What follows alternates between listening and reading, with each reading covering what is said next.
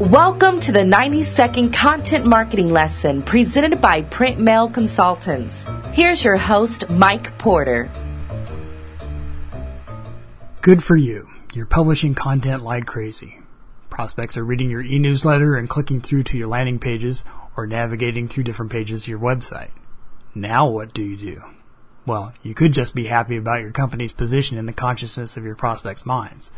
That's a major accomplishment, and you should be proud that you've put in the effort your competitors have not, resulting in heightened awareness and a solid reputation in the marketplace. But I'm assuming that you really like to turn that increased awareness into hard dollar sales. Just because someone clicks on a link or downloads an article doesn't necessarily mean they're your hottest prospect. Figuring that out requires analysis of a series of actions taken by your contacts over time. And that's where lead scoring comes in. Simply put, lead scoring is the practice of assigning values to demographic data and to various actions taken by your prospects. A contact with the job title of CEO might receive a higher score than one labeled sales associate, for instance.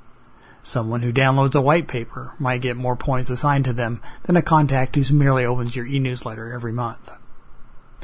Though it sounds mysterious and complicated, it's really not.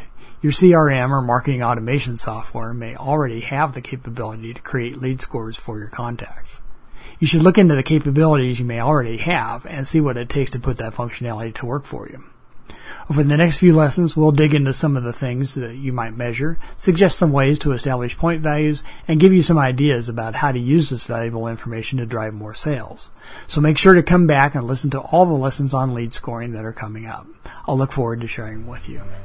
Thanks a lot for listening.